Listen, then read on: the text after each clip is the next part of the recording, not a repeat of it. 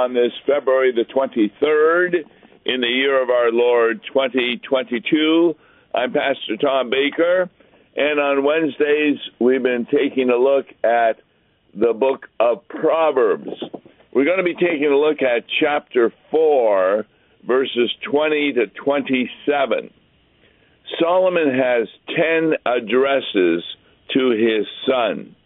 This is the sixth address, and it's advice for living a righteous life. So, what is Proverbs all about here? Well, God is wisdom, particularly Jesus Christ. And so, through wisdom, we learn how the universe has been created and how to live in it to have a full life from God's point of view, not from man's point of view. And so this particular section is very interesting since it talks about how, well, God wants us to listen to his words and uses the parts of the body to talk about what wisdom desires us so to do. In other words, what's it going to be like in heaven?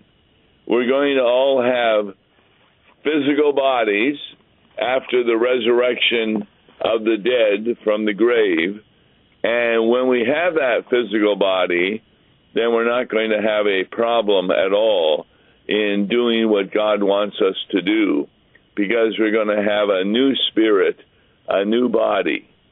So, verse 20 my son, be attentive to my words, incline your ear to my sayings. Uh, another way of saying that is pay attention to my words and open your ears to my sayings. What Solomon is talking about here is more than just hearing what the Father has to say to the Son. It's actually listening with agreement. We've talked a lot about how you'll tell a child to do something and you leave the house, you come back and he didn't do it. And you ask him, Did you not hear me? And your son will say, uh, Yeah, I heard you. But he didn't listen, he didn't pay attention. And so what the book of Proverbs is about is God wanting you not just to hear his word, but to pay attention to it. This is, if you take a look at the Ten Commandments, gives us a great insight. I can't believe how many times the Ten Commandments are misunderstood by the general public. What do I mean by that? Well, I was taking a look at a court case on YouTube. It was a real court case, and the man could be put to death for what he had done. He had committed first degree murder.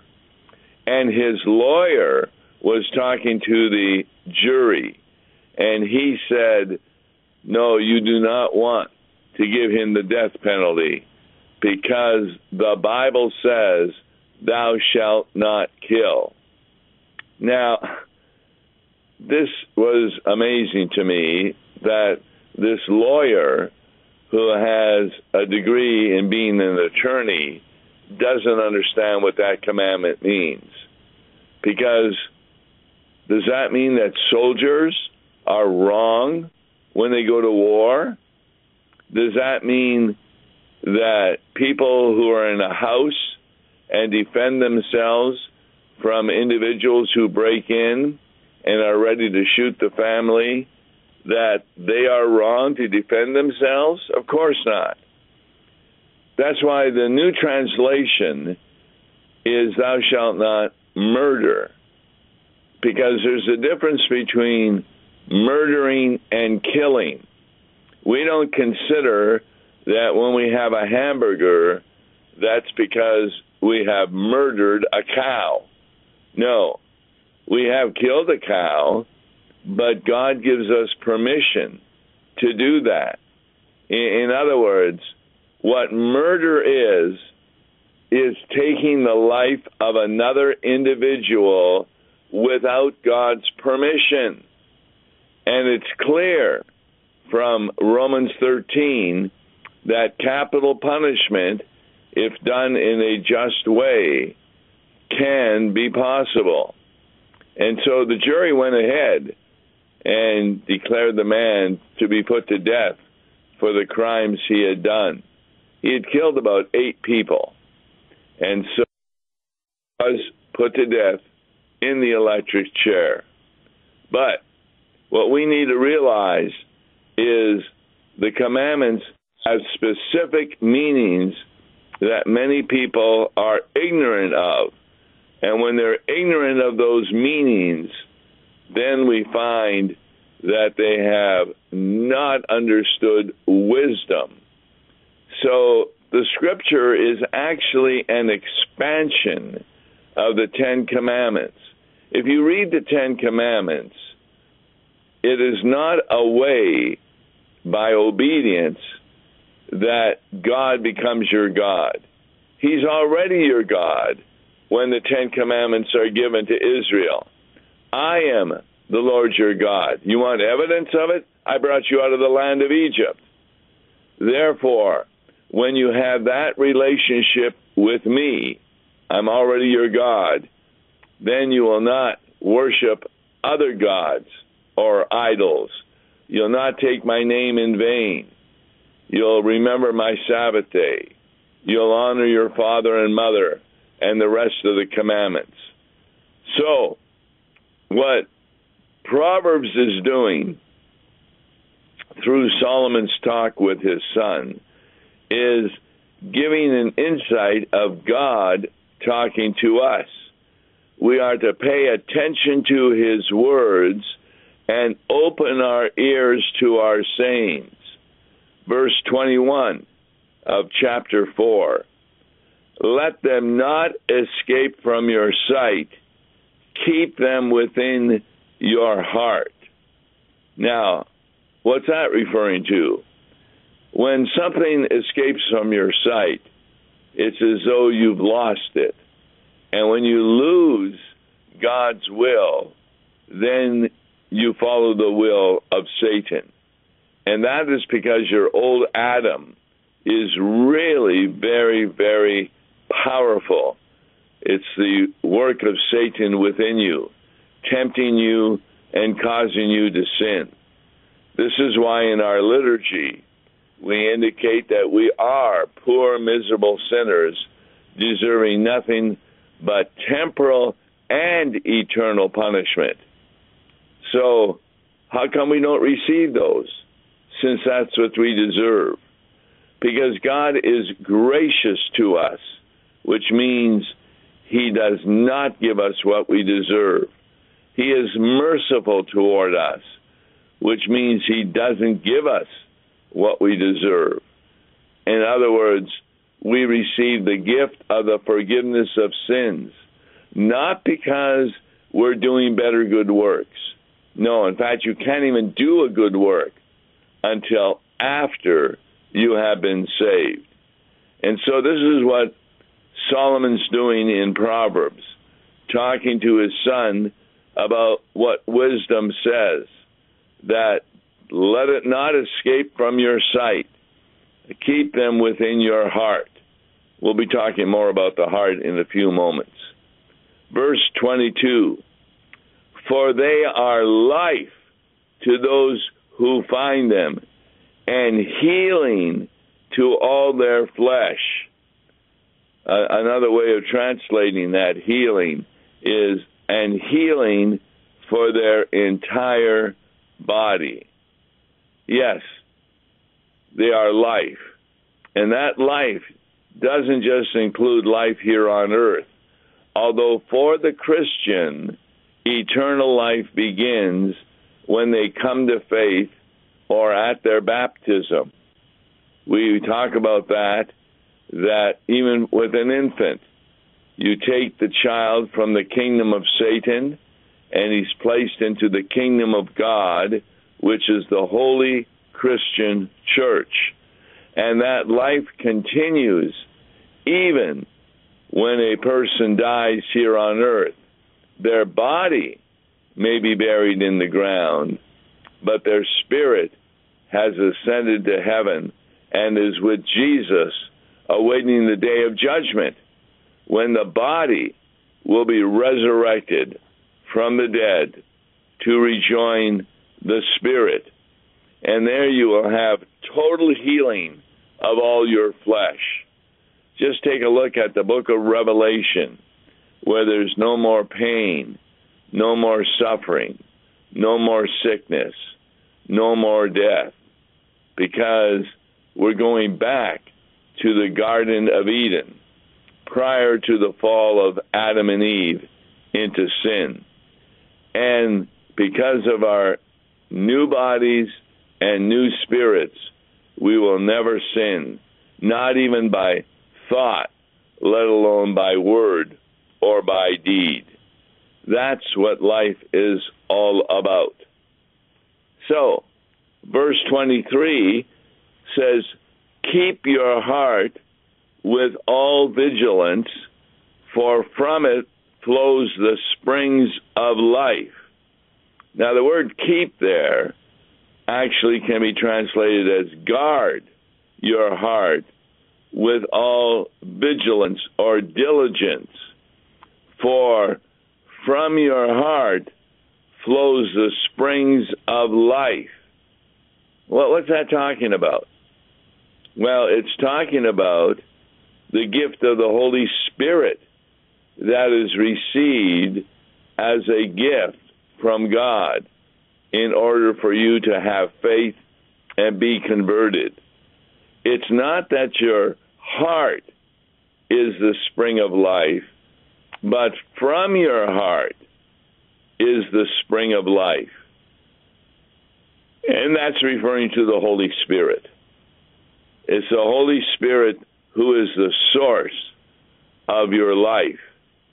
And that's very clear from the Bible that in baptism, read Romans chapter 6, and you'll see that in baptism, not only are you crucified with Christ, not only are you buried with Christ, not only are you risen from the dead in Christ, but you're also ascending to the right hand of God in Christ. That's all in Ephesians. Now, how's that possible? Uh, have we really risen to the right hand of God? Well, remember one of the metaphors that Jesus uses through the apostles is that we are part of the body of Christ.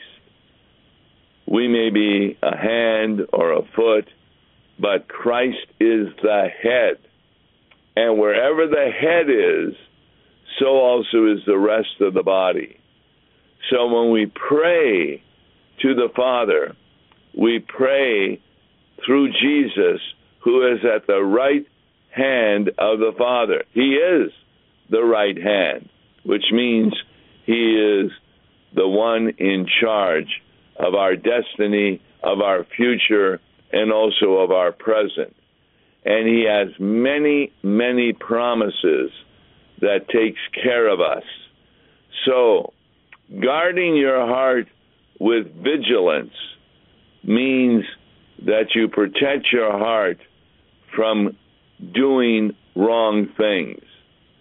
And verse 24 talks about wrong things. Put away from you crooked speech and put devious talk far from you. Now, there's real advice for living a, a righteous life. It's not that you should stop doing bad words or bad jokes, but you are to put away from you crooked speech and put devious talk far from you. Why? Well, just look at television these days. You hardly see a movie where not where there's not swearing in the name of God. When children watch that, they become acquainted with these words. And since they're on television, they may start using them at school. And when you start using cr- crooked speech or devious talk, especially with so called friends, then you are moving away from what God has so intended as to how to live in this universe.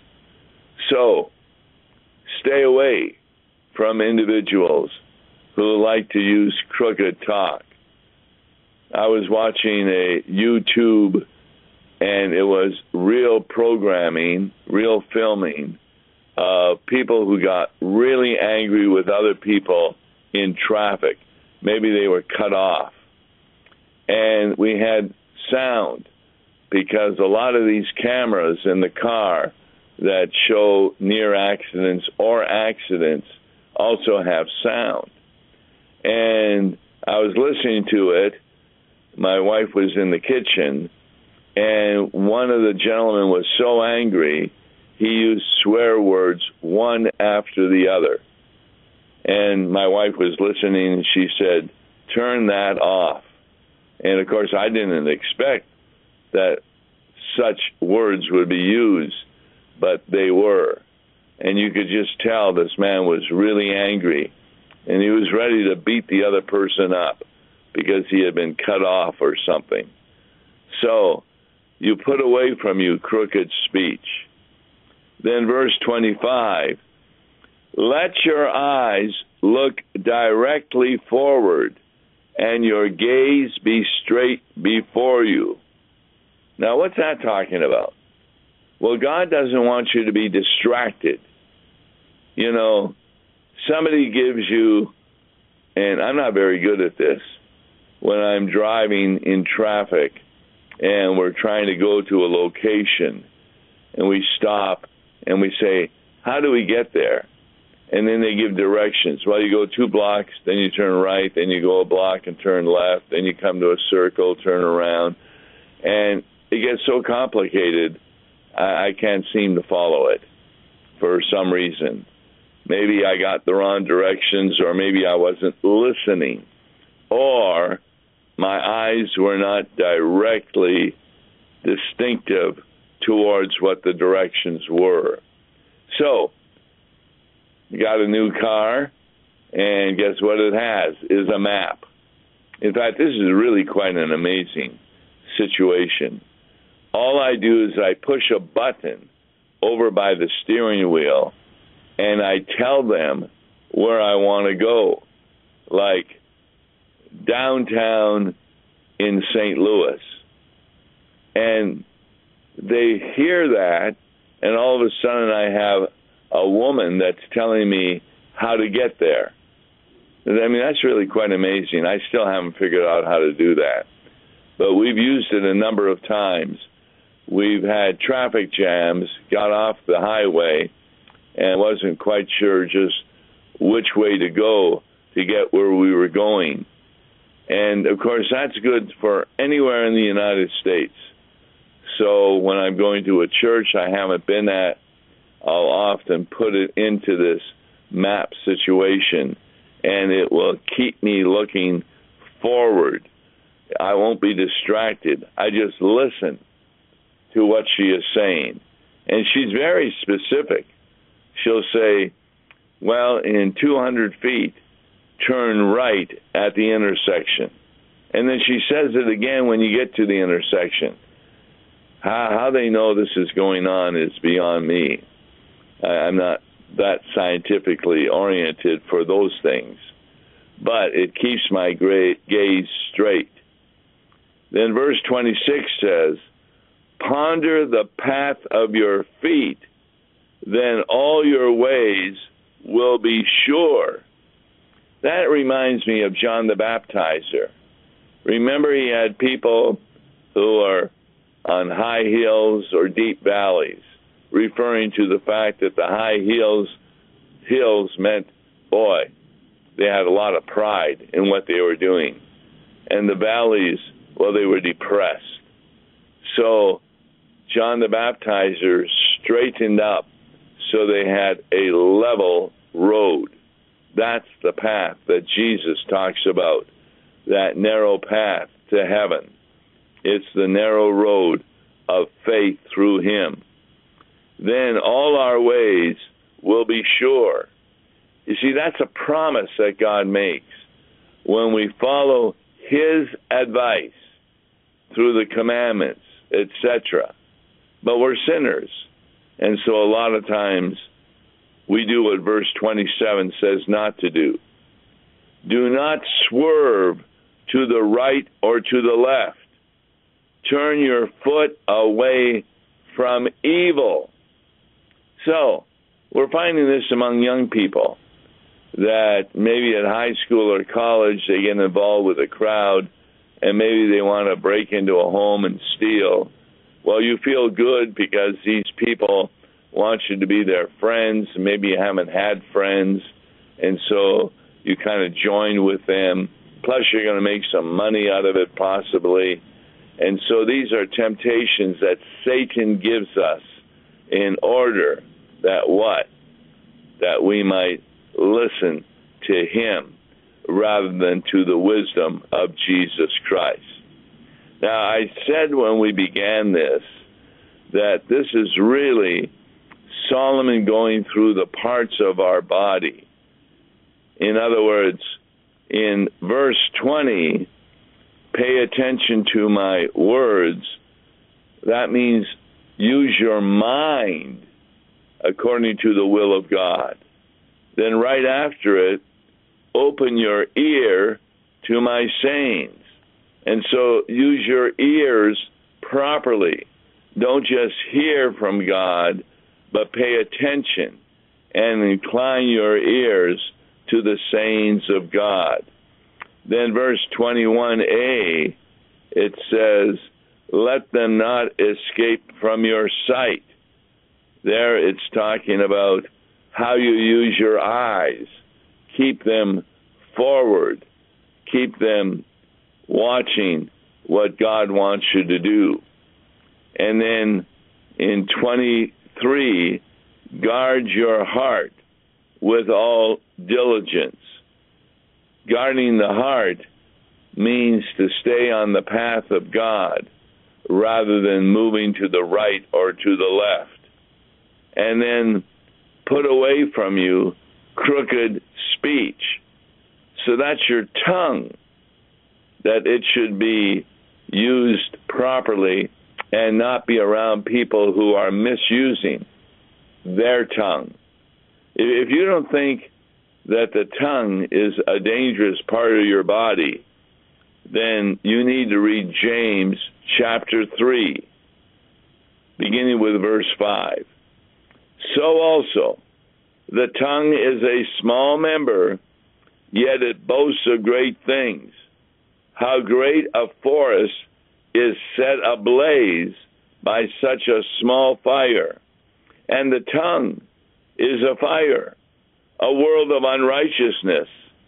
The tongue is set among our members, staining the whole body, setting on fire the entire course of life, and set on fire by hell. For every kind of beast and bird, of reptile and sea creature can be tamed and has been tamed by mankind. But no human being can tame the tongue. It is a restless evil full of deadly poison. Now, when I was a kid, I first read that. I said, Well, I don't think anybody has tamed a lion. But then, taking a look at YouTube, it's really interesting how even lions have been tamed by human beings. For example, they had a little film. The woman had come to the lion and helped it to escape from a trap when it was very young. The woman didn't see the lion then for about 15 years, but when she showed up and he was on the other side of the fence, he recognized her, ran to her, and put his paws through the fence in order to grasp her and hug her. I mean, it was really wonderful. And that was a lion who indeed had been tamed, tamed by mankind. But you can't tame the tongue. Because with it, James says, we bless our Lord and Father, and with it, we curse people who are made in the likeness of God. From the same mouth, James writes, comes blessing and cursing. My brothers, these things ought not be so. That's really following what Solomon has written in Proverbs. So, thanks for listening to chapter 4, and we see the parts of the body used properly by the Christian as this will happen when we get to heaven. I'm Tom Baker. Join us tomorrow where we will be talking on another subject of interest. Until then, God bless you. Listen to Law and Gospel each weekday morning at 9:30 on KFUO.